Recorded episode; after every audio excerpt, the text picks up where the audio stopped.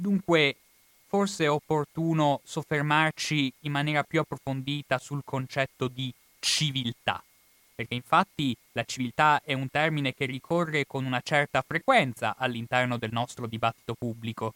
La civiltà occidentale, lo scontro di civiltà, le civiltà, comprese quelle che studiamo a scuola, i Sumeri, la civiltà sumera, la civiltà babilonese, la civiltà minoica, la civiltà micenea, Insomma, la parola civiltà è entrata in maniera così frequente all'interno del nostro dibattito pubblico che sembra quasi impossibile che ci sia stato un momento nella storia in cui questa parola, nel senso che lo usiamo all'interno del nostro lessico comune, vale a dire per identificare un modello di società organizzato e strutturato con delle regole di convivenza ben definita, Ebbene, c'è stato un lungo periodo nella storia, soprattutto della lingua italiana, in cui questa parola con questo significato non esisteva.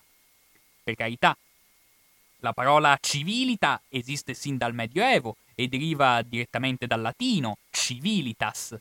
Però, se già nel Medioevo si poteva chiedere a un intellettuale italiano qual era il significato della parola civilita, ebbene, la risposta sarebbe stata che civilita vuol dire le buone maniere, la buona educazione, insomma tutto quello che è tipico dei cives, i cittadini, perché infatti gli uomini del Medioevo avevano ereditato direttamente dall'età classica quest'idea molto razzista, a dire il vero, che le persone per bene vivono solo in città, perché infatti in campagna ci vivono i villani, i rustici, e invece le buone maniere, la buona educazione sono tipiche di chi vive all'interno dei contesti urbani. Un'idea un po' distorta, ben inteso, però attenzione a non prendere sotto gamba questa allusione alla buona educazione, perché infatti non è, nel riferimento alla civiltà tipico della stagione medievale, il riferimento a questo lemma come a qualcosa appunto di esclusivamente esteriore legato all'etichetta, perché infatti in quelle buone maniere, in quella buona educazione si celava un significato più profondo. Nell'idea medievale, infatti, una comunità vive, ed è comunità, nella misura in cui i suoi membri conoscono le buone maniere e le applicano nei buoni rapporti reciproci. Non ci può essere comunità se non ci sono delle buone maniere condivise da tutti i suoi aderenti.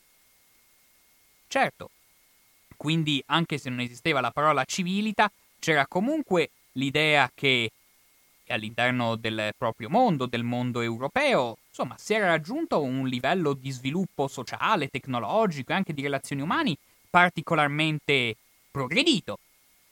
Si, ci si vantava giustamente e ovviamente di vivere in città fastose, di vivere all'interno di case ormai lussuose, piene di innovazioni tecnologiche, riscaldate con i caminetti. Le persone già nel Medioevo si potevano vestire con tessuti preziosi, usavano anche armi, armi sempre più micidiali, particolarmente sofisticate, nonché mangiavano pietanze prelibate, cucinate secondo ricette ricercate.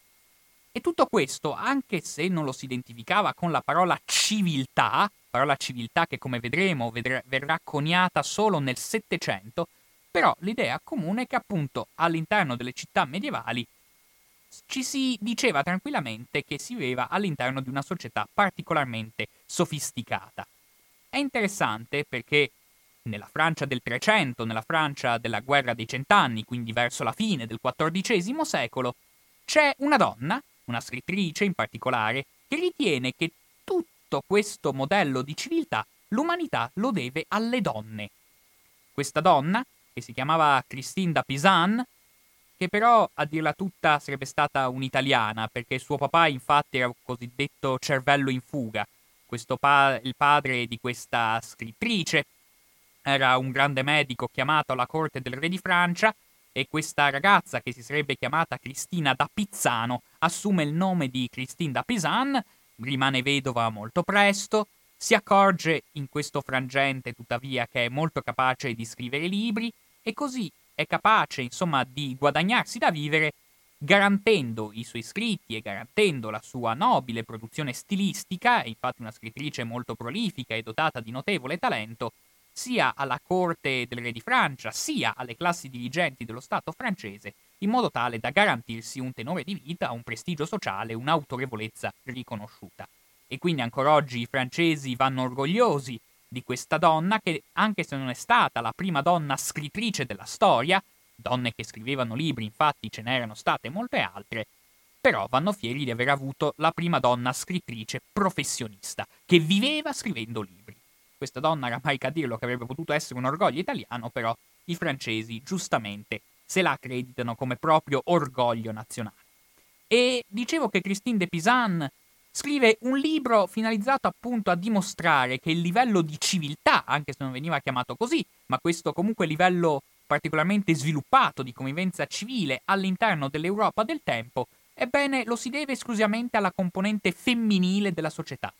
Christine de Pisan quindi scrive un libro in cui smentisce in maniera molto categorica tutti i luoghi comuni che circolano intorno alle donne, che le donne sanno solo frignare, che le donne sono solo una palla al piede, che le donne sono brave solo in cucina, che per un uomo l'atto del matrimonio è una gran scocciatura. Insomma, Christine de Pisan eh, scrive un libro a difesa invece delle donne, in un volume che chiama La città delle donne, e il suo lavoro consiste sostanzialmente nello scandagliare tutta la Bibbia e tutta la mitologia classica alla ricerca di tutte le cose importanti fatte dalle donne nella storia e alla ricerca di tutte le invenzioni che sono fatte dalle donne. E alla fine arriva, tirando un po' le cose per i capelli, ben inteso, arriva a concludere dicendo, signori miei, tutto il benessere che ci circonda lo dobbiamo esclusivamente alle donne. E in cosa lo identifica questo benessere?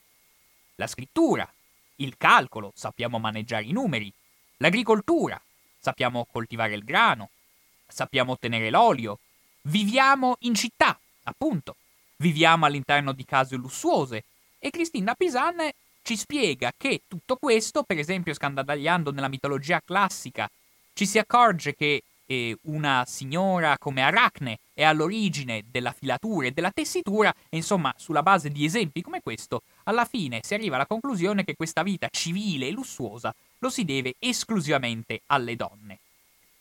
Come dicevo, però, appunto, bisognerà aspettare il Settecento perché la parola civiltà entrasse all'interno dei vocabolari europei. Perché infatti quest'idea che noi siamo civili ed esiste il resto del mondo composto sostanzialmente da selvaggi, è un'idea che diventa concreta e tangibile ovviamente dapprima con le esplorazioni geografiche e successivamente con l'illuminismo. Ed è proprio in questi secoli appunto che si arriva a maturazione che è necessario introdurre un nuovo termine per indicare il punto d'arrivo della società occidentale, il punto d'arrivo più progredito della società umana. E appunto, nel Settecento, che il Settecento non dimentichiamolo, è un secolo francese, dominato dalla cultura francese, egemonizzato dai filosofi francesi, è in questo frangente che viene introdotta la parola francese civilisation, che poi viene copiata, in base alla francomania, gallomania di quell'epoca, viene copiata poi da tutti gli altri stati europei. La parola civilisation viene immediatamente copiata dagli inglesi, civilization, ma anche dai tedeschi, civilisation, ma poi su questo torneremo. L'italiano fa eccezione proprio perché noi avevamo già questo termine di civiltà. Ma se fino al Settecento la parola civiltà alludeva esclusivamente alla buona educazione, dal Settecento in poi passerà a indicare proprio l'evoluzione di una vita associata, la capacità di aggregarsi di una cultura associata. Mi soffermo proprio sulle parole perché le parole sono molto importanti, il legame tra le parole che entrano nei vocabolari e il modo in cui pensano le persone che adottano quella lingua è un legame molto importante. E mi sono eh, fermato sia sull'italiano, dove infatti emerge subito, per esempio, una distinzione assente in altre lingue europee tra civiltà e civilizzazione, dove civilizzazione allude al percorso che si compie per arrivare alla civiltà, cosa, ripeto, questa divisione di termini che non esiste in altre lingue, ma ancora più interessante è il caso del tedesco, dove abbiamo visto che anche in tedesco a partire dal Settecento viene introdotta la parola civilisation sul modello francese. Però, come sapete, all'inizio dell'Ottocento, in Germania, comincia una grandiosa reazione nazionalista che ha come nemico proprio i francesi. In quel momento è Napoleone, la dominazione francese in Germania. E questi intellettuali tedeschi cominciano a domandarsi se non sia il caso di evitare di farsi ammaliare da questa vernice di civiltà che ci hanno portato i francesi. Questi intellettuali estremamente nazionalisti giungono all'idea che l'identità tedesca è qualcosa di molto più profondo di questa vernice che i francesi ci hanno venduti. L'identità tedesca che consente ai tedeschi, tramite questa riscoperta dei valori germanici originari, di essere il popolo più potente e più, eh, più avanzato del mondo. Un'idea che sapete, insomma, il nazionalismo tedesco nel Novecento a quali risultati porterà. E questo nazionalismo tedesco ovviamente non si accontenta di usare una parola di derivazione francese per indicare il punto più elevato di organizzazione umana. La parola civilizzazione si dice sì, si può riferire agli aspetti più esteriori, agli aspetti più superficiali della civiltà umana. Ci si può riferire con questo vocabolo allo sviluppo tecnologico, oppure anche allo saper stare in società, a quella famosa etichetta che contraddistingue i francesi. Però i tedeschi sentono ovviamente l'esigenza di coniare a fianco alla parola civilisation una parola che va a indicare sì la civiltà, ma in senso più profondo. Ed è così che nella lingua tedesca viene introdotta la parola Kultur, che se anche appunto è anch'essa una parola straniera, però almeno deriva dal latino, e fatto sta che anche in tedesco, analogamente alla lingua italiana, ci sono due termini per indicare la parola civiltà, dove in tedesco appunto civilisation si riferisce agli aspetti più esteriori e Kultur si riferisce a quelli più profondi. Per darvi un esempio, alla fine dell'Ottocento in Germania comincia una grande battaglia politica e culturale contro la Chiesa cattolica, contro i privilegi di una Chiesa cattolica arroccata nella negazione della modernità contro una Chiesa cattolica che rivendica il diritto di insegnare nelle sue scuole dottrine oscurantiste e insomma alla fine dell'Ottocento la Germania di Bismarck si lancia in questa notevole battaglia culturale contro la Chiesa. E questa battaglia culturale viene immediatamente battezzata dagli intellettuali che, na- che la animano con il termine Kulturkampf, appunto questa battaglia per la civiltà, ma usando la parola culture, non la parola civilisation.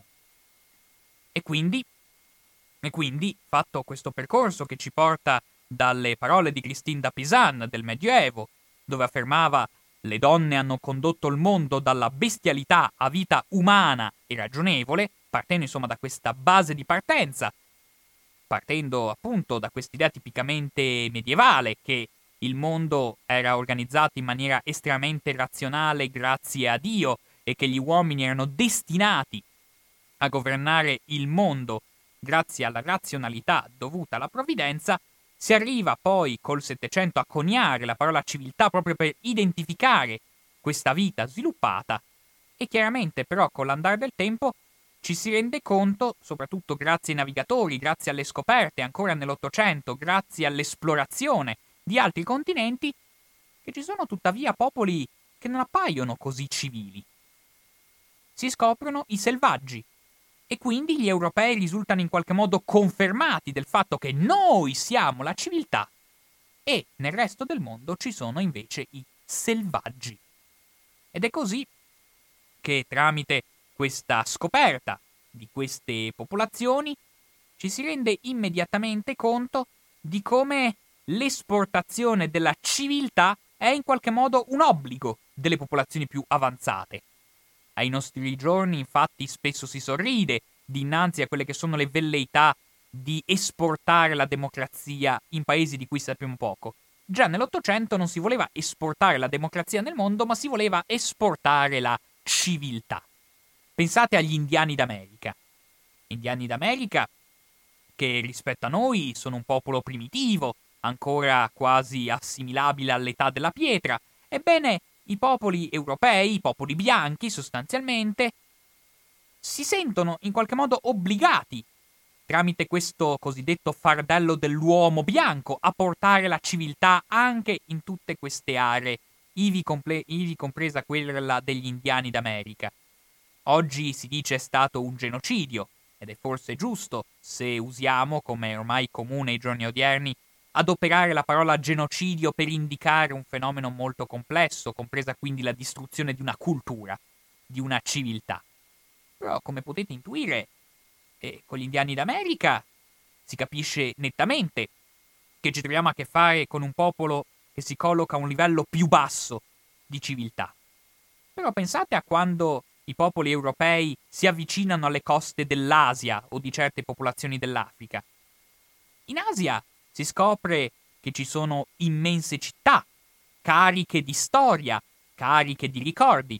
E immediatamente ci si rende conto di come queste popolazioni, gli arabi, gli indiani, gli indiani dell'India, ben inteso, i cinesi, per quanto adesso sono particolarmente regrediti a livello di civiltà, però questi popoli sono stati civili in passato. E qui c'è da dire che, quindi, partendo dall'idea di civiltà, si arriva alla conseguenza che beh, ci sono delle complicazioni all'interno di questo concetto. Anzitutto ci si rende conto che certi popoli eh, non sono civili, però non sono neanche assimilabili alle tribù che vagano nude nella savana. Quindi immediatamente ci si rende conto di come ci sono popoli, ci sono diverse gradazioni del livello di civiltà tra le popolazioni che pullulano all'interno della Cina e le popolazioni che vagano nude nella savana o indiani d'America. Ci sono gradazioni differenti. E quindi si inizia a riflettere sul fatto che magari è opportuno distinguere le diverse sfumature, le diverse tonalità dell'avvicinarsi alla civiltà così come intesa dagli europei in base a questa netta differenza, in base a cui gli europei vivono in città, mentre i selvaggi vivono nudi, anche se poi ovviamente quando si arriva nel continente americano le società precolombiane in realtà poi fanno capire agli europei che le città ce le hanno anche loro, però comunque è evidente che se non altro in base allo sviluppo delle armi, allo sviluppo tecnologico, gli europei sono una civiltà notevolmente più avanzata, i precolombiani si collocano a un livello di sviluppo notevolmente più arretrato.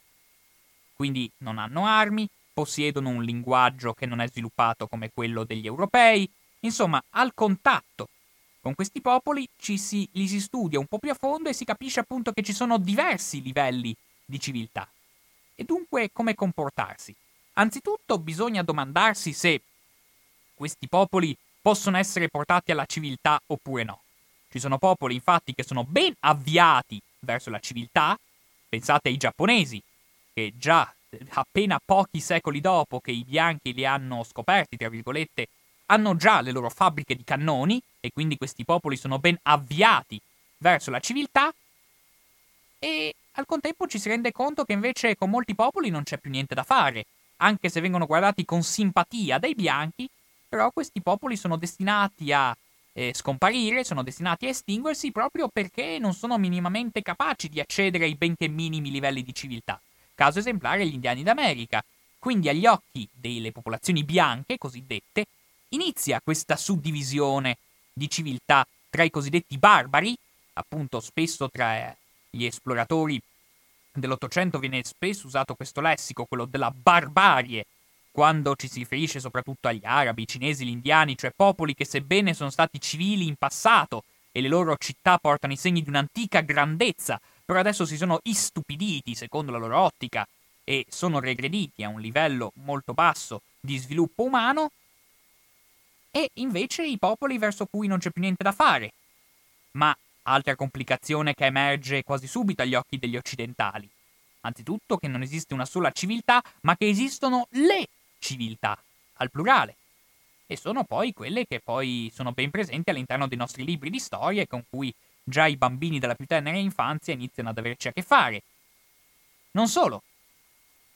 Il fatto che ci sono delle civiltà che sono state grandi e poi hanno declinato rappresenta una vera e propria scoperta micidiale per gli europei dell'Ottocento.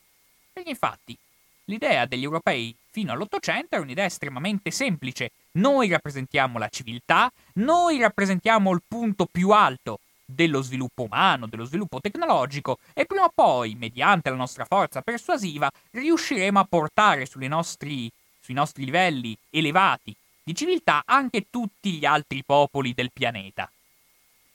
Però, attenzione, se si è visto che alcuni popoli all'interno del pianeta sono stati grandi ma poi hanno cominciato a declinare e si sono imbarbariti, chi ci garantisce che prima o poi anche gli europei rischino di fare la stessa fine? Se i cinesi sono stati grandi in passato ma adesso sono declinati, chi ci impedisce che prima o poi un, un, un analogo declino non può viversi anche per la civiltà europea? Eh, e già all'inizio del Novecento queste sono paure che circolano. Sono paure che sviluppano un vero e proprio tormento tra gli intellettuali europei di inizio Novecento, i quali intellettuali europei cominciano a girarsi intorno e a domandarsi se la nostra civiltà, quella europea, quella che si millantava essere la più sviluppata di tutte, che magari non sia in declino anch'essa. E guardandosi intorno, i sintomi si trovano anche. La prima guerra mondiale, per esempio, che ormai ancora oggi gli storici non esitano a definire come il suicidio dell'Europa.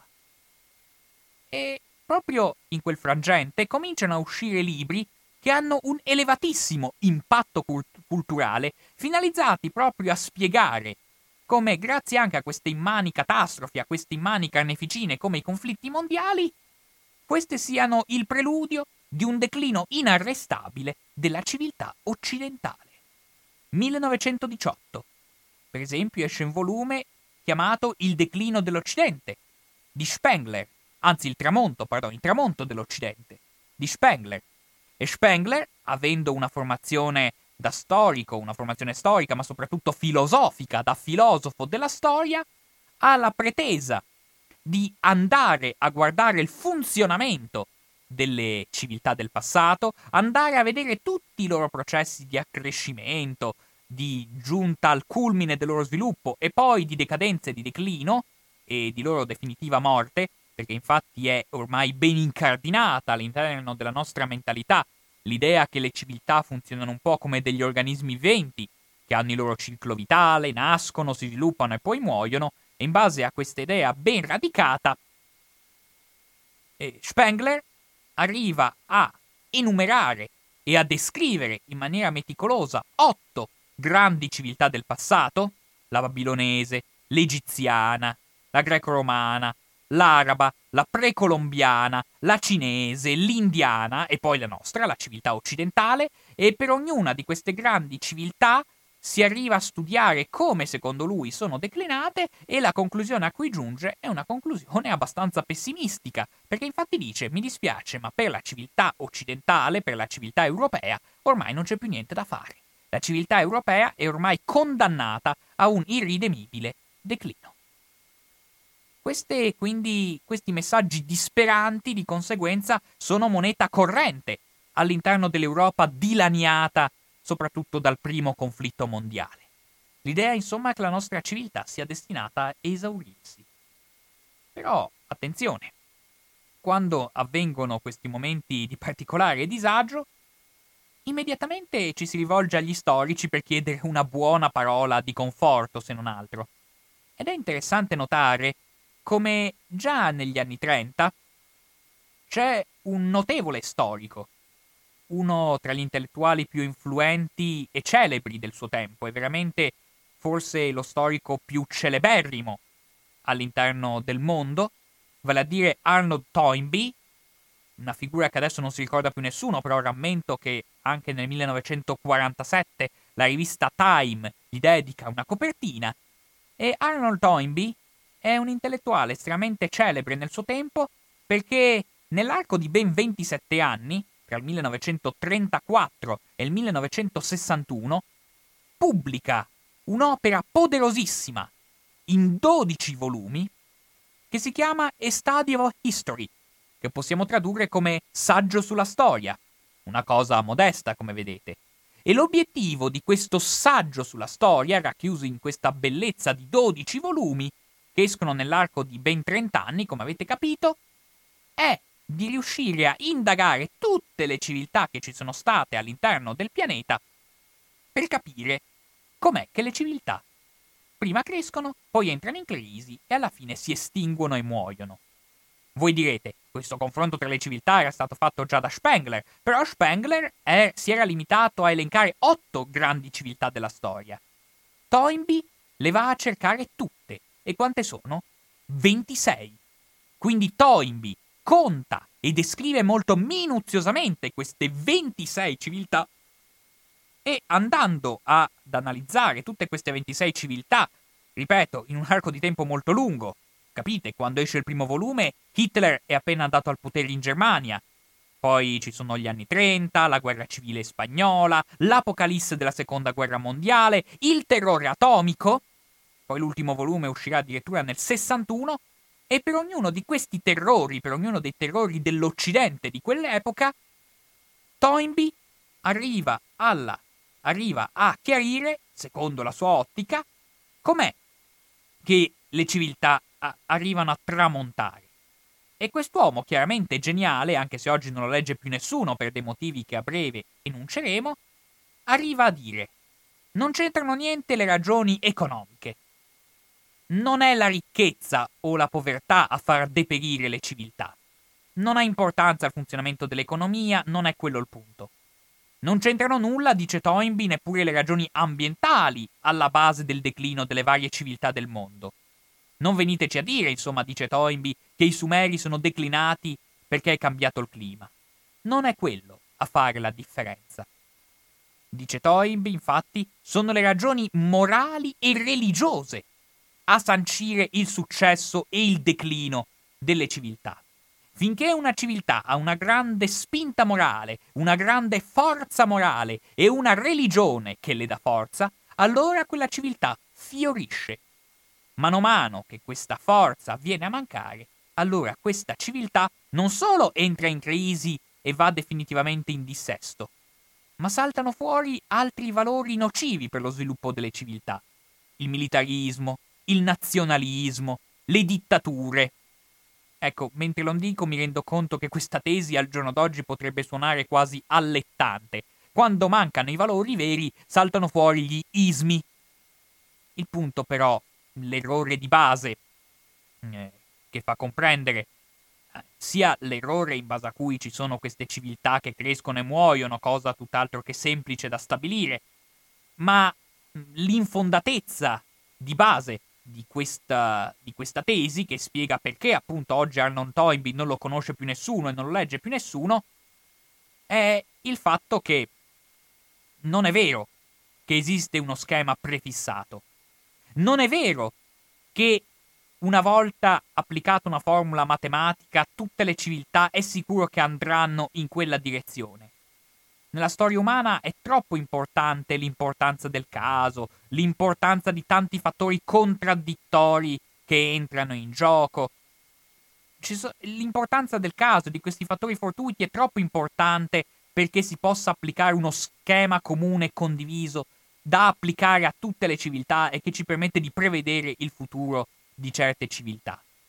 E di conseguenza si capisce, insomma, che queste tesi di Toynbee al giorno d'oggi non sono considerate accettabili, al punto tale che quest'uomo comunque geniale, qualche anno fa, in un'analisi che uno storico ha dedicato proprio all'opera di Toynbee, ha fatto, ha permesso a questo recente autore di definire Aldon Arnold Toynbee in maniera molto opportuna, vale a dire ormai Arnold Toynbee è un po' come uno zio imbarazzante a una festa di famiglia vale a dire una di quelle persone che bisogna invitare per forza perché sta nell'albero genealogico, però quando è presente all'interno delle feste si preferisce parlare e chiacchierare con gli altri.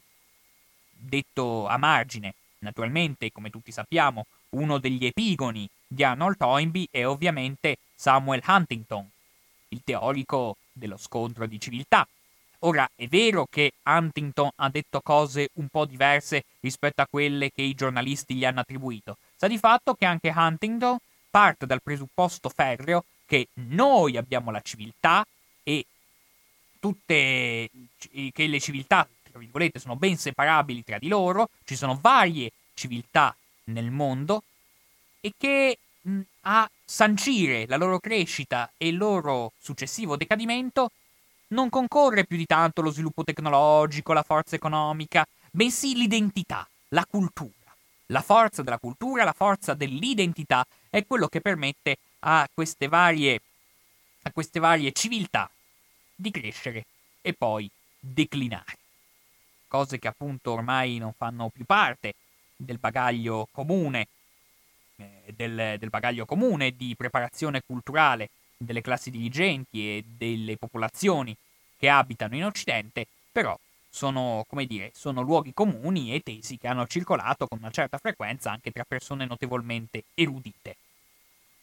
Quindi sta di fatto che in questo dibattito è emerso come ci sono tante civiltà e ancora oggi le civiltà vengono studiate civiltà sumera, babilonese, egizia. Queste civiltà sono diventate parte importante dei programmi scolastici di storia. E io volevo soffermarmi proprio sui danni che inconsciamente fa, mi fermo solo un momento ben inteso, sui danni che inconsciamente fa l'insegnamento delle civiltà una dietro l'altra. Perché infatti io non so se anche voi avete questa impressione, ma io me lo ricordo benissimo, che quando sono uscito da scuola, in base a quello che mi avevano impartito sui banchi dell'istruzione scolastica, eh, si aveva l'impressione ben definita che le civiltà arrivano una in seguito all'altra. Ci sono i Sumeri e poi arrivano i Babilonesi. Quando sono morti tutti i Sumeri è solo allora che arrivano i Babilonesi. Quando arrivano i romani non ci sono più i greci, infatti prima vengono i greci e poi arrivano i romani. E io ricordo che quando ho scoperto che esistevano ancora dei greci all'epoca dei romani, questa scoperta mi aveva provocato smarrimento e costernazione, proprio perché noi siamo abituati a vedere le civiltà una in seguito all'altra. Che è un problema da risolvere, che smentisce anche il luogo comune secondo cui appunto le civiltà arrivano una di seguito all'altra e si può sancire in maniera netta una nascita e una morte delle civiltà. La cosa in realtà è estremamente più complessa di quanto spesso ci viene presentata sui banchi di scuola. Pensiamo agli egizi, per esempio. Gli egizi sono stati un regno, due regni indipendenti per molti secoli e noi li studiamo in quella fase. Poi, sì, è vero, la civiltà egiziana è stata sottoposta ad altri imperi, prima l'impero persiano, poi l'impero macedone, poi l'impero romano. Però, anche se era cambiata l'amministrazione che gestiva l'Egitto, in realtà gli egizi hanno continuato a celebrare la loro civiltà e a praticare la loro civiltà come se nulla fosse successo. Questi egiziani, poveretti, per tutti questi secoli e secoli e secoli sotto dominazione persiana, macedone, romana, avevano continuato a scrivere in geroglifici e a mummificare i loro cadaveri senza preoccuparsi più di tanto. Anche all'epoca di Alessandro Magno o all'epoca di Giulio Cesare. Per esempio, vi faccio un esempio personale.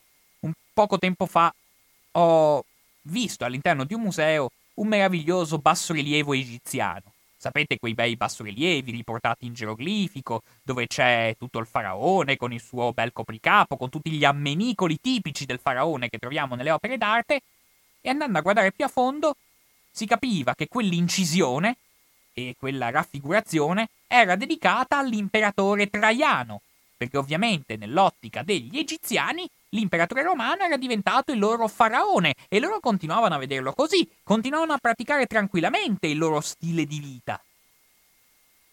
C'è da dire che hanno continuato a praticare gli, gli egiziani i loro antichi riti, a venerare i loro dei con la testa di sciacallo e a praticare anche la mummificazione dei corpi fino a quando non è arrivata una delle vere grandi rotture della storia umana, cioè il cristianesimo. Quando gli egiziani si convertono al cristianesimo, smettono di praticare gli antichi riti, ma fino a quel momento loro hanno continuato tranquillamente a vivere come se la loro civiltà non fosse mai effettivamente decaduta, al contrario di come ci viene riportato all'interno dei libri di scuola. I greci. L'idea che prima vengono i greci e poi vengono i romani è talmente diffusa che quando qualche anno fa una notevole casa editrice italiana si è affidata a un'equipe di storici per scrivere un'opera in molti volumi dedicata alla storia dell'Europa e del Mediterraneo, ebbene questa equipe di docenti di storia delle varie università italiane hanno sì proposto all'editore Salerno, un editore fra l'altro, fra l'altro squisito e certamente dotato di notevole preparazione, gli hanno sì proposto, ottenendo il suo consenso, a iniziare con due volumi per le civiltà antiche, poi due volumi di storia greca, poi tre volumi di storia romana e così via. Però questi storici hanno immediatamente fatto presente che il, il capitolo sulla nascita e sulla fondazione di Roma si sarebbe collocata nei volumi di storia greca, perché da un punto di vista strettamente cronologico Roma è stata fondata ben prima che ad Atene ci fosse Pericle e che qualcuno costruisse il Partenone. E voi dovete vedere la faccia dell'editore Salerno quando si è reso conto che il pubblico si sarebbe dovuto ben presto adattare all'idea del tutto inusuale nel dibattito pubblico che il capitolo sulla fondazione di Roma appartiene alla più eh, complessiva storia della civiltà greca, non della civiltà romana. Ed è un problema difficilissimo in realtà questo da risolvere per chi si occupa di divulgazione storica. Un problema di cui probabilmente non se ne esce a meno che non si fa come fanno alcuni importanti e illustri antichisti che, possono, che se lo possono permettere, come Paul Venn, per esempio, che qualche anno fa ha pubblicato una maestosa sintesi della storia dell'impero romano e l'ha intitolata L'impero greco-romano. E questo forse sarebbe l'unico modo di uscirne. Sta di fatto, quindi, riepilogando, insomma, c'è l'idea molto diffusa fino all'Ottocento che c'è la civiltà, ci sono i selvaggi, che poi ogni epoca ha declinato a modo suo, a un certo punto sono diventati anche i buoni selvaggi, quando ci si è resi conto che forse noi europei ci siamo persi qualcosa nel cammino verso la cosiddetta civiltà.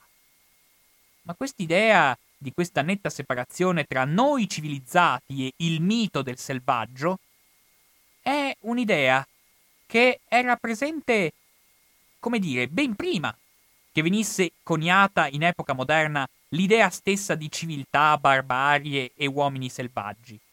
La figura dell'uomo selvaggio, infatti, era già presente nel, Medioevo. Abbiamo detto, infatti, che già alla fine del Medioevo c'era l'idea diffusa che ormai noi europei viviamo in un mondo estremamente agiato, estremamente sofisticato, estremamente progredito. E già nell'immaginario collettivo, proprio nell'immaginario popolare della società del tardo medioevo, è quindi già presente il mito dell'uomo selvaggio, quello che viene chiamato l'uomo selvaggio, che serve una figura creata apposta per esaltare quanto siamo civilizzati noi, quanto siamo civili noi. Noi viviamo in città e l'uomo selvatico vive nei boschi. Noi, eh, appunto, noi ci vestiamo con tessuti prestigiosi, con la lana, il lino, con tutti questi bei tessuti, mentre invece l'uomo selvatico se ne va in giro vestito con pelli, se non addirittura completamente peloso dal capo alle piante.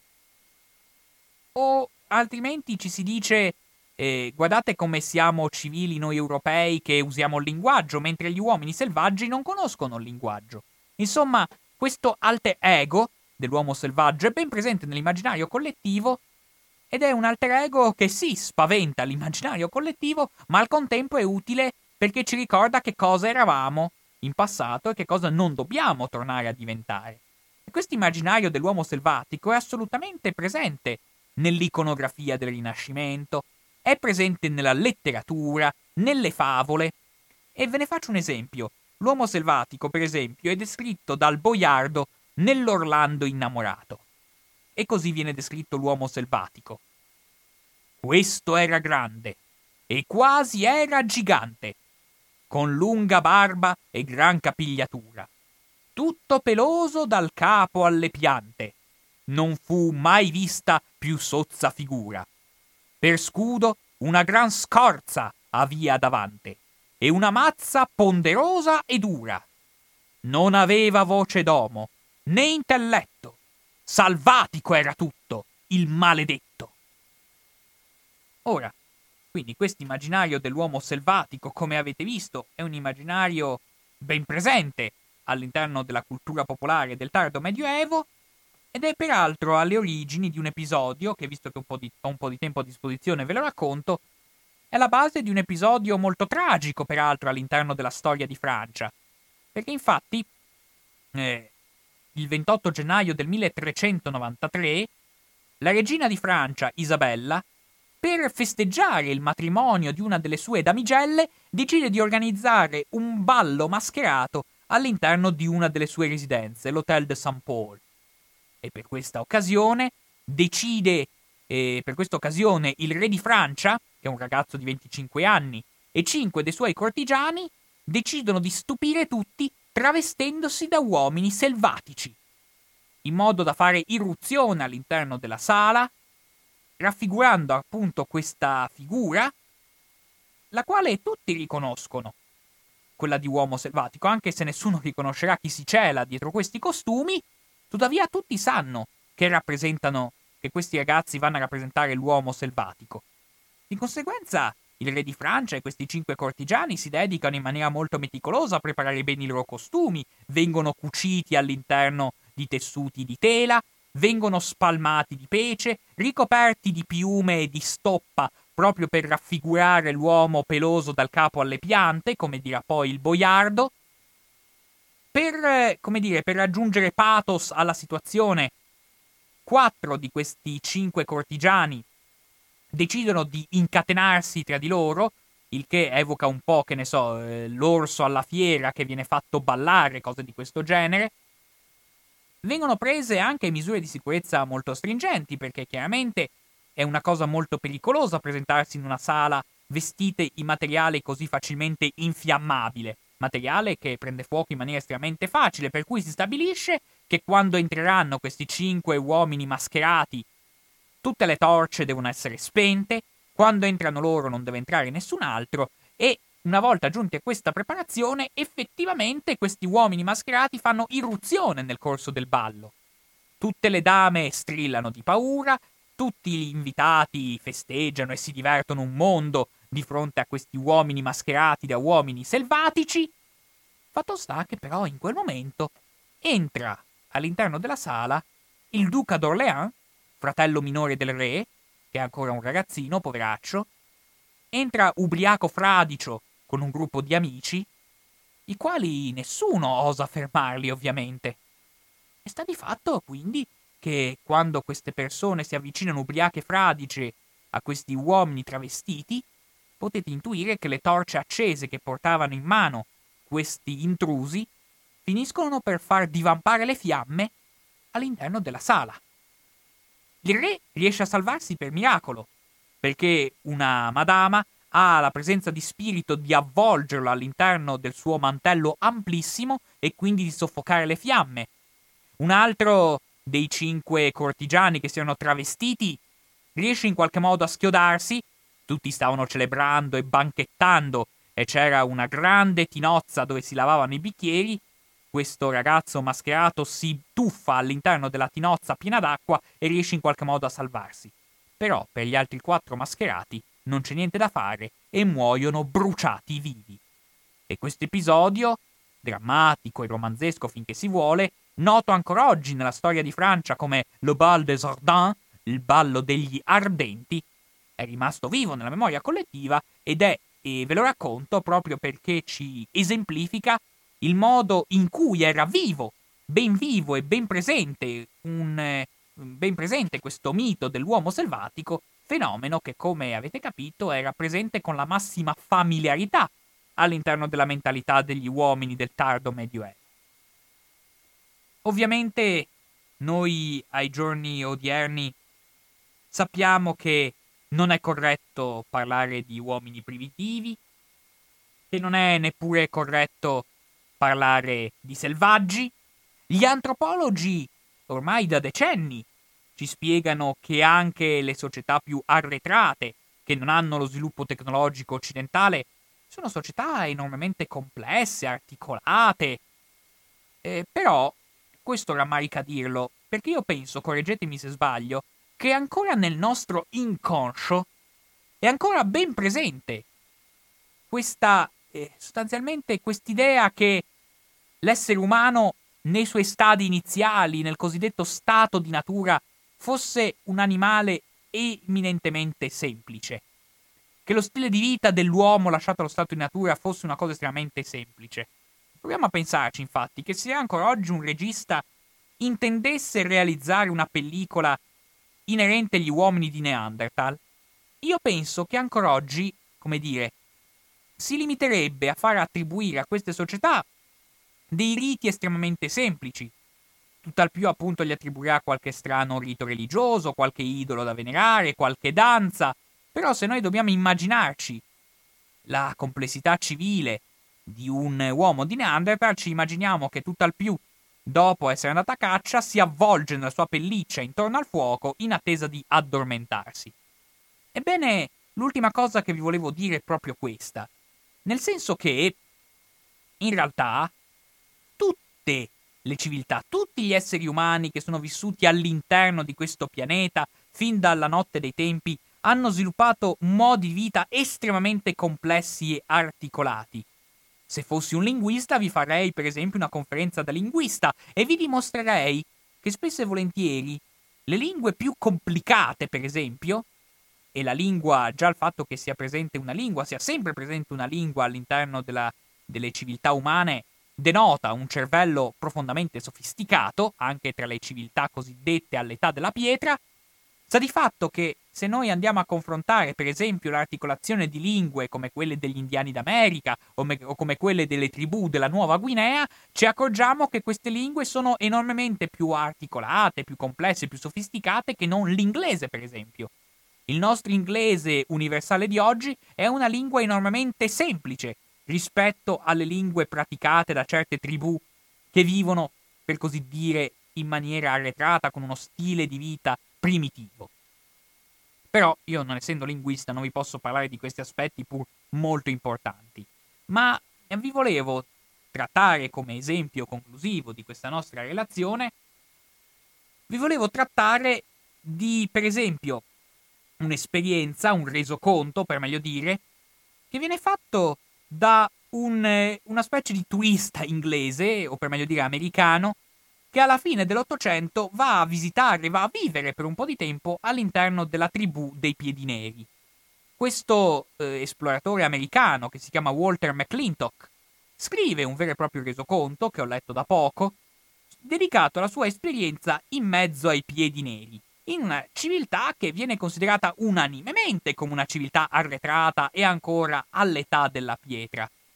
Ed è interessante come alla fine dell'Ottocento questi indiani che già vivono all'interno di queste riserve, pur sollecitando l'ammirazione, la simpatia, pur essendo considerati nobili selvaggi dalla mentalità corrente anche dell'autore bianco Walter McClintock, fatto sta che ancora in Walter McClintock è ben presente l'idea che questi indiani ormai hanno una civiltà talmente arretrata che sono destinati a sparire, sono destinati a estinguersi, che la loro civiltà è così primitiva da non poter progredire in nessuna maniera.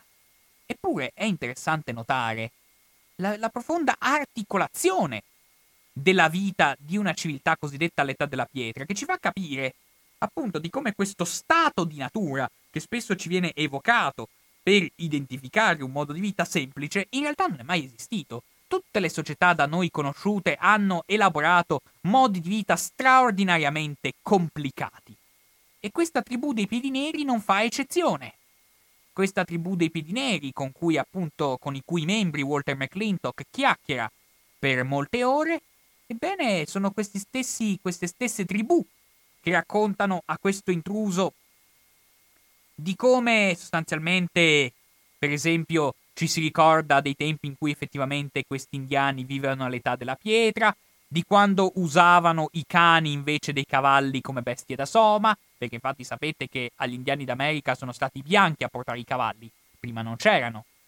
E insomma, magari questi stessi anziani delle tribù dei piedi neri sono i primi, insomma, a raccontare di come certi, certi riti risalgono a un'età della pietra, risalgano, insomma, a una stagione risalente agli antenati, a una stagione ancora avvolta da molte leggende circolanti in quella società, a una stagione in cui per esempio si usavano solo attrezzi di pietra prima che gli occidentali portassero i fucili e i coltelli.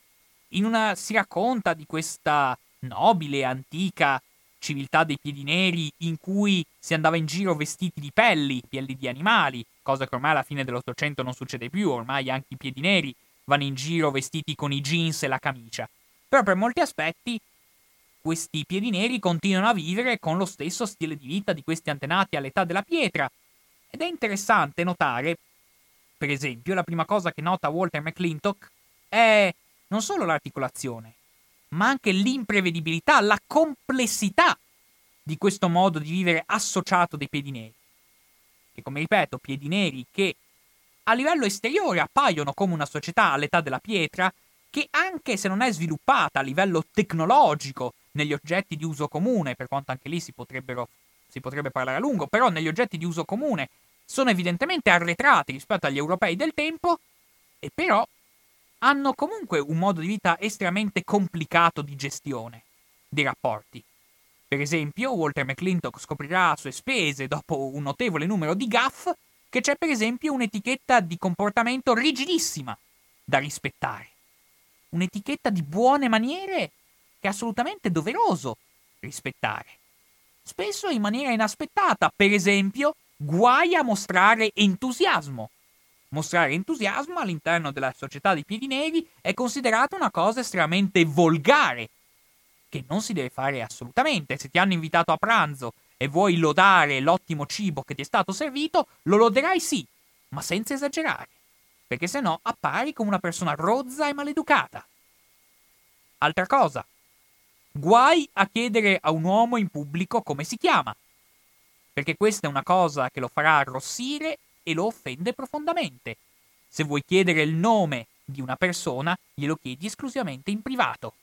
Per carità, noi avendo letto un po' di antropologi, sappiamo benissimo che probabilmente dietro, questo, dietro questa consuetudine c'è il mito legato al nome, alle sue potenzialità, però ovviamente la tribù dei piedi neri non è che fa, stava a fare ogni volta tutti questi ragionamenti. Quante consuetudini ancora adesso animano i nostri rapporti sociali e tuttavia non conosciamo più la sua origine. Però sta di fatto, vedete come in una società apparentemente semplice, che a prima acchito appare come semplice, in realtà ci sono delle regole di comportamento ben definite. Ma cosa ancora, sempre più difficile? Dopo un matrimonio, la madre della sposa non potrà mai incontrare il genero. Suocera e genero non si devono incontrare. Voi direte, giustamente. E però andando a leggere questa cosa che viene riportata più volte da Walter McClintock, si scopre che in realtà che se suocera e genero dovessero per sbaglio incontrarsi, sarebbe una gravissima offesa per la suocera. Di conseguenza, suocera e genero guardano bene dall'incontrarsi a vicenda. La suocera va a trovare la propria figliola esclusivamente quando il genero è fuori casa a caccia, il genero si guarda bene dall'andare a passare, anche semplicemente a camminare davanti alla tenda della suocera, e quando il genero a caccia manda avanti un pezzo di carne alla, al proprio TP in modo tale da evitare che il genero, in modo da avvertire in qualche modo che sta arrivando il genero, in modo tale da evitare l'imbarazzo che il genero appaia all'improvviso all'interno del proprio TP quando la suocera sta dialogando con la propria figlia. Insomma, vedete di quante regole imprevedibili ci sono all'interno delle nostre società. E ci sono regole anche per quanto riguarda la regolazione di molte consuetudini, che vanno gestite in un modo oppure in un altro, di molte tradizioni, di, molti, di molte situazioni in cui si trovano a che fare le persone. Per esempio il lutto. All'interno della società dei piedi neri, apparentemente all'età della pietra, c'è un grosso investimento culturale nell'elaborazione del lutto. A un certo punto Walter McClintock ri- racconta che si trova all'interno di una tenda dei capi, all'interno di una cerimonia, quando si presenta improvvisamente una donna che aveva subito un lutto, aveva subito una grave perdita, gli era appena morto il figlio. E dice, i capelli scomposti le coprivano il volto e portava una coperta nera avvolta intorno al corpo. Era pallida ed emaciata per il digiuno e le braccia le sanguinavano per i tagli che si era inflitta. Ora noi leggendo queste cose ci vengono in mente, che so, le prefiche delle società mediterranee, l'immagine della donna che deve rappresentare il lutto, strappandosi i capelli, disperandosi, graffiandosi il volto.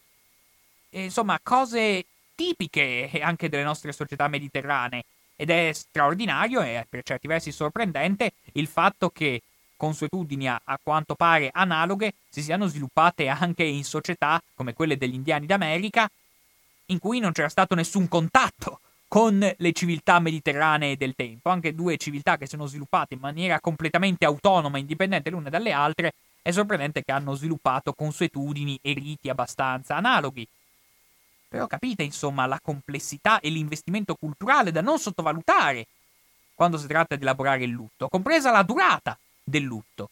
La donna infatti è venuta nella tenda dei capi apposta per chiedere se il periodo del lutto può considerarsi concluso i capi interrogano l'involto sacro del castoro, insomma c'è tutto questo, in quest'aura di incantesimi che deve stabilire quando giunge al termine il periodo di lutto per la donna appunto che ha subito una grave perdita familiare, appunto i capi interrogano l'involto sacro del castoro e l'involto sacro del castoro risponde che sì, il periodo del lutto può considerarsi concluso e la donna può ritornare a esercitare la sua vita tranquillamente civile.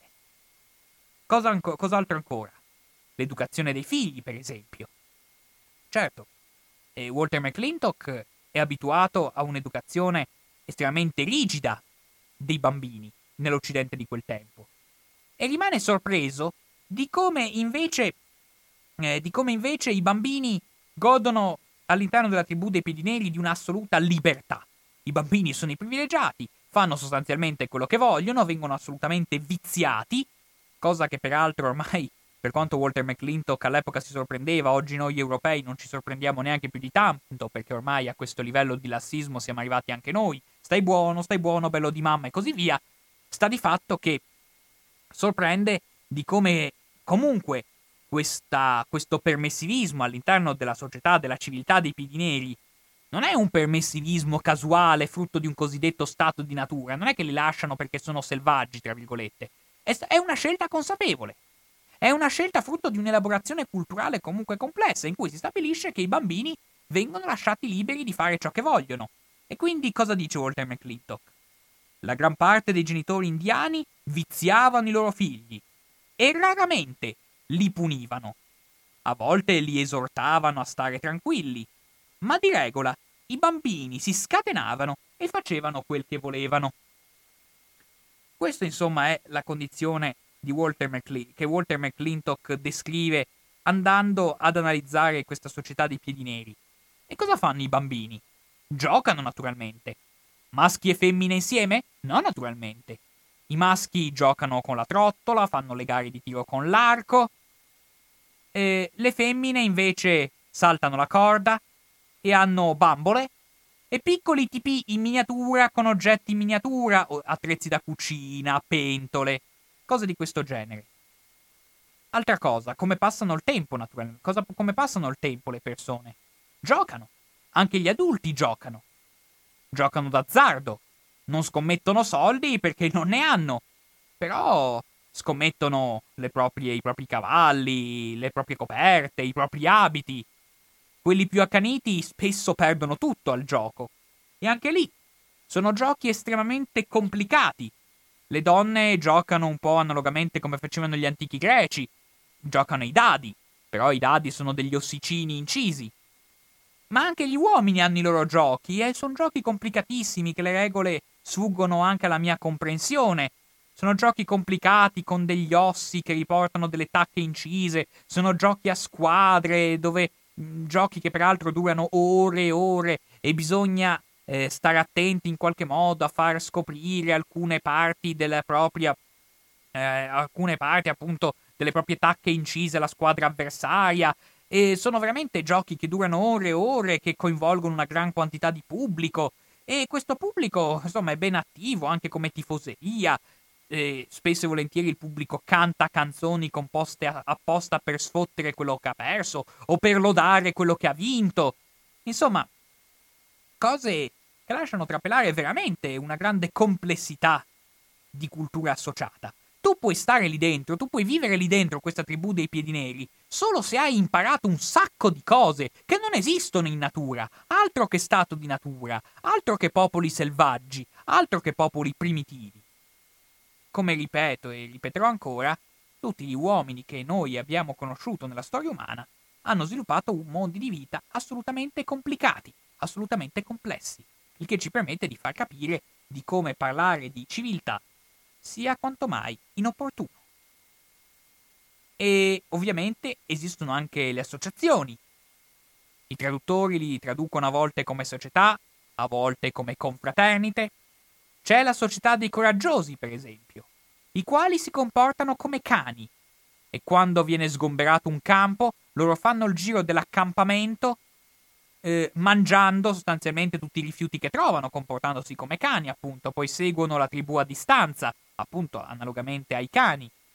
E però, per esempio, questa società, pur essendo di iniziativa privata, una società interamente privata, viene tollerata dai capi perché mantengono una funzione sostanzialmente di ordine pubblico. Quando c'è qualche problema, per esempio, i membri della società dei coraggiosi vanno a pestare chi di dovere, in modo da mantenere l'ordine. Vengono assolutamente tollerati all'interno della società. Poi abbiamo anche la società delle zanzare, per esempio, fondata da un uomo che ha avuto una visione della zanzara sacra. E questa società delle zanzare organizza delle grandi feste, in cui spesso si va in giro a chiedere alle persone di, da, di dare un po' del proprio sangue. E se le persone reagiscono male, questi membri della società delle zanzare graffiano a sangue il malcapitato. O se no, se invece la persona a cui è stato chiesto un po' di sangue si dimostra conciliante e elargisce un po' del proprio sangue, questi membri della società se ne vanno via tranquilli, lasciando in pace questo povero malcapitato. Come vedete, insomma, ne potrei raccontare molte altre, ma insomma ormai credo che il punto sia chiaro e che sia inutile continuare a elaborarlo. Come ripeto per l'ultima volta, la società primitiva non esiste la civiltà primitiva non esiste. Tutte le civiltà da noi conosciute hanno sviluppato modi di vita, consuetudini, tradizioni e leggi spesso e volentieri che presentano livelli di complessità ragguardevoli, quanto al problema del perché poi in tutte queste società i bambini giochino con le bambole, questo è un problema che lascio ai colleghi antropologi da risolvere e a cui, ahimè, non so dare una risposta. Grazie. Bene, io a questo punto ho concluso la mia relazione. Come di consueto è giunto il momento delle telefonate. Se qualcuno vuole intervenire, il numero a cui telefonare è 049 880 90 20. Ricordo che oggi è venerdì 11 settembre 2020, di conseguenza stiamo trasmettendo in diretta. Sono da poco trascorse le ore 16.58, eh, quindi abbiamo ancora indicativamente una ventina di minuti di tempo da dedicare al, agli interventi, spero attinenti, dei telefonatori. Ricordo che nel consueto spazio quindicinale diritti e attualità abbiamo affrontato complessivamente il tema della civiltà, il rapporto tra la civiltà e i selvaggi, civiltà e i selvaggi, che peraltro ad, andando ad aggiungere un'ultima postilla, sì, pronto chi parla? Pronto? Pronto? Pronto, buongiorno. Salve. Ho sentito con molto e molto interesse questa bellissima relazione Grazie. sul crollo delle civiltà, eh, che è partita un po' da Spengler, Toynbee, Arnold, eccetera. E Chiaramente eh, io sono molto interessato, io sono Gianluigi da, da Refrontolo, sono diciamo, un ascoltatore di, di radio cooperativa.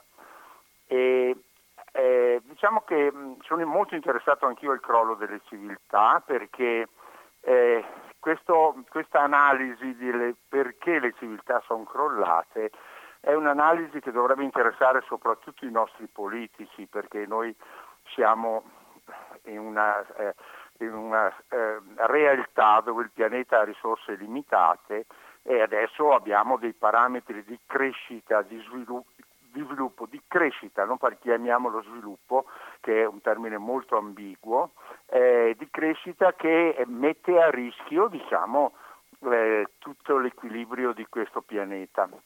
L'analisi che, che fa eh, Toynbee è sulla dove, che dice è, manca la, è mancata in genere la morale, la religione diciamo, non ha retto, mancavano i valori, poi il processo.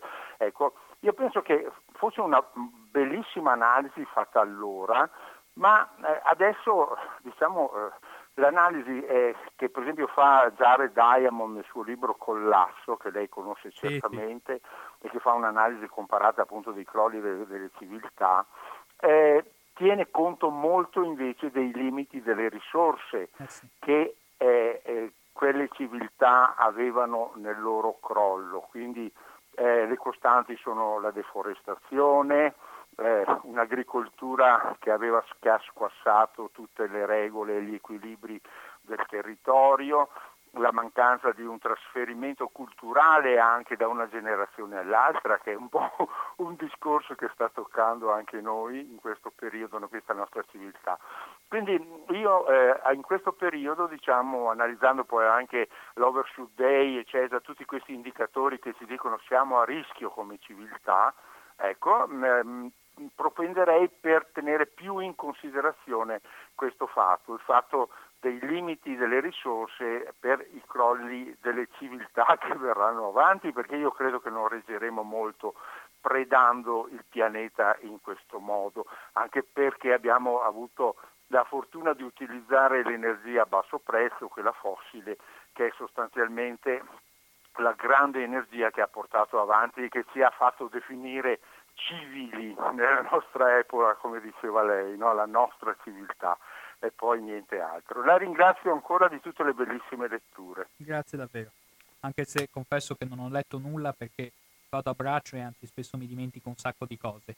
Ringrazio soprattutto per la citazione di Jared Diamond, che è un punto di riferimento di notevole importanza per chi vuole approfondire in maniera, a mio parere, nella maniera più circostanziata e lucida possibile, come mai certi popoli hanno raggiunto livelli tecnologici così elevati e certi popoli no. Serve, suggerisco in particolare la lettura sia di Collassi, ma anche di un, stato, di un notevole volume che per me è stato molto importante, come Armi, Acciaio e Malattie, che ho utilizzato peraltro anche per finalità didattica a scuola, notevolmente importante per capire che tra i diversi popoli del mondo il livello di civiltà anche tecnologica non dipende da una millantata superiorità razziale, da una millantata superiorità culturale, ma come giustamente ci ha ricordato il signor Gianluigi, che ringrazio per la puntuale telefonata, ci sono delle ragioni prettamente ambientali.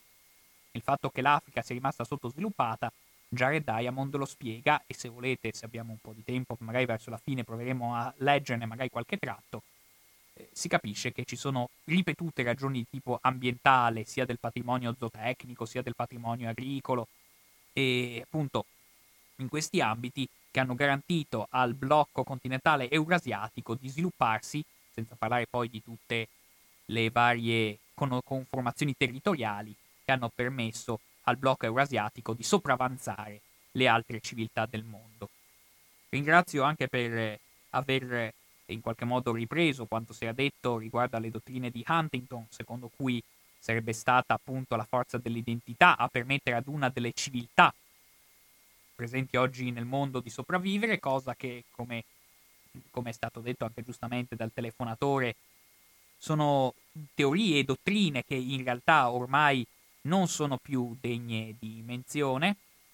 È interessante tuttavia, per ritornare sempre al tema delle scoperte geografiche di questi uomini cosiddetti selvaggi, che eh, per ritornare, so che ripeto, ritorno su questo punto, però abbiamo aggiunto un livello di interpretazione in più, nel senso che noi abbiamo detto che già dal Medioevo c'era quest'idea degli uomini selvaggi che appartenevano un po' a questo immaginario collettivo, un po' fiabesco. Ed è interessante come la prima cosa che, eh, che scoprono, la prima cosa che balza agli occhi dei navigatori occidentali, ivi compreso Cristoforo Colombo quando sbarca nelle Americhe, qual è la prima cosa che notano? Oh santo cielo, dicono, abbiamo trovato finalmente gli uomini selvatici, li abbiamo trovati. La prima cosa che scrive Colombo a casa è questi vanno in giro nudi, cioè eh, trovano effettivamente la realizzazione concreta e tangibile della loro idea di uomini selvatici che apparteneva alla loro cultura collettiva. Ed è interessante notare una cosa, e che l'altra cosa interessante, spesso quando si parla anche di società, per così dire, all'età della pietra, è il mito secondo cui queste sarebbero state società egualitarie.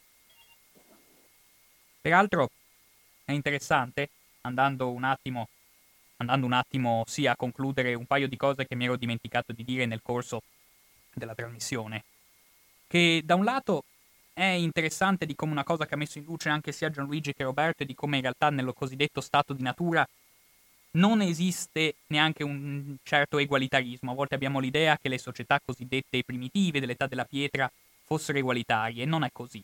In realtà se noi andiamo a guardare anche la società dei piedi neri, ci accorgiamo che anche all'interno ci sono i ricchi, ci sono i poveri, anche nelle società più arretrate, per esempio. I ricchi sono quelli, appunto, i grandi, i grandi generali, quelli che vanno a caccia, portano tanta carne e ovviamente gli uomini hanno tutto l'interesse affinché le proprie figlie sposino dei buoni partiti cosiddetti. Ed è altresì molto interessante notare come per una moglie è molto più interessante, anche molto più proficuo per il proprio stile di vita, avere, essere sposata con un uomo che ha altre mogli e tante mogli in modo tale che ci si divide il lavoro rispetto, alla, rispetto a una donna che va a sposare un uomo povero che deve sgobbare dalla mattina alla sera. Sì. Poi sì, questo è la cosa a sottolineare di come società egualitarie anche all'interno delle, delle, società più primitive non esistessero, i matrimoni erano combinati, peraltro anche qua con dei rituali, che una donna quando aveva combinato il proprio matrimonio andava a fare un pranzo rituale a casa dello sposo e una serie di ritualistiche anche qui che ci sorprenderebbe se noi considerassimo queste società come primitive. E invece tutti questi riti, queste consuetudini, queste abitudini sono ben presenti, ci sono, poi peraltro capitava anche all'interno della società di piedi neri che due ragazzi si innamorassero senza il permesso delle famiglie e poi quindi magari scappavano di casa, poi magari poteva finire male con il suicidio di entrambi, oppure magari anche poteva capitare che eh, famiglie, alla fine le famiglie accondiscendevano, si piegavano ai, deser- ai desiderata degli amanti e, dicete, e dicevano va bene, sposatevi pure, insomma Giulietta e Romeo, tutte cose che sembrerebbero così tipiche della nostra mentalità evoluta e invece sono parti integranti anche di quella che è stata considerata la società cosiddetta dei selvaggi. Un'ultimissima cosa interessante, poi tornando a livello etimologico, un'altra cosa che mi ero dimenticato di dire, di come la parola civiltà vada a indicare inizialmente le buone maniere, la cosiddetta civilitas, appunto la buona educazione, le buone maniere, Eppure tuttavia ai giorni odierni, per ironia della sorte, noi identifichiamo come comunità del web. Una comunità, una comunità appunto derivata da quel lessico tipico del Medioevo che identificava in questo modo le buone maniere, le buone educazione, pur sapendo al contempo, pur lamentandoci al contempo che all'interno del web imperano la cattiva educazione, gli insulti, la mancanza di qualunque limite, di qualunque freno, e pur tuttavia, ciò nonostante, continuiamo a dare il termine di comunità a questo contesto informatico ed è viene da domandarsi alla luce dell'etimologia dei vocaboli se è opportuno definire comunità quella del web. E con questa elucubrazione, questa breve divagazione, anche se non tanto, io veramente concludo la mia relazione. Se